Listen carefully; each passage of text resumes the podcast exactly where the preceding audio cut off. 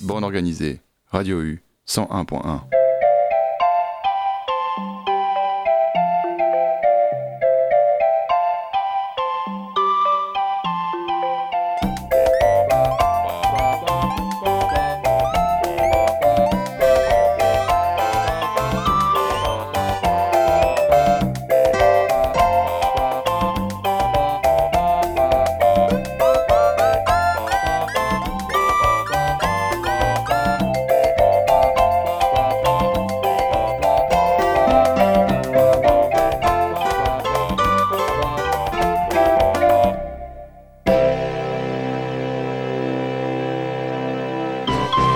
bonsoir à toutes et à tous et bienvenue dans Bande Organisée. Comme d'hab, on est mardi, comme d'hab, 21h sur Radio U 101.1.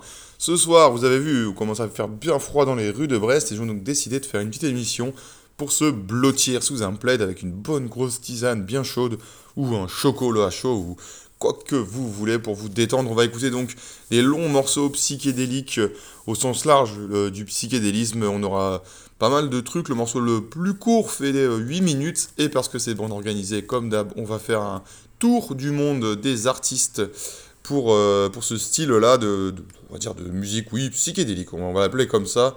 même si c'est vrai que c'est au sens large qu'on aura un peu de folk également c'est pas que du rock psyché comme on l'entend en mode euh, années 70, euh, même si euh, vous allez le voir, on est sur des trucs bien perchés quand même. On commence tout de suite avec une première musique, un truc bah, pour le coup bien rock américain, assez classique dans le, style psyché avec The Sea Quintet un, groupe qui a sorti qu'un seul album, qui était resté à la base dans l'anonymat et qui a fini par être reconnu bah, dans les années 2000 quand ça a été réédité. Et on écoute le morceau Trip Through Hell, la partie 1, suivie de la partie 2.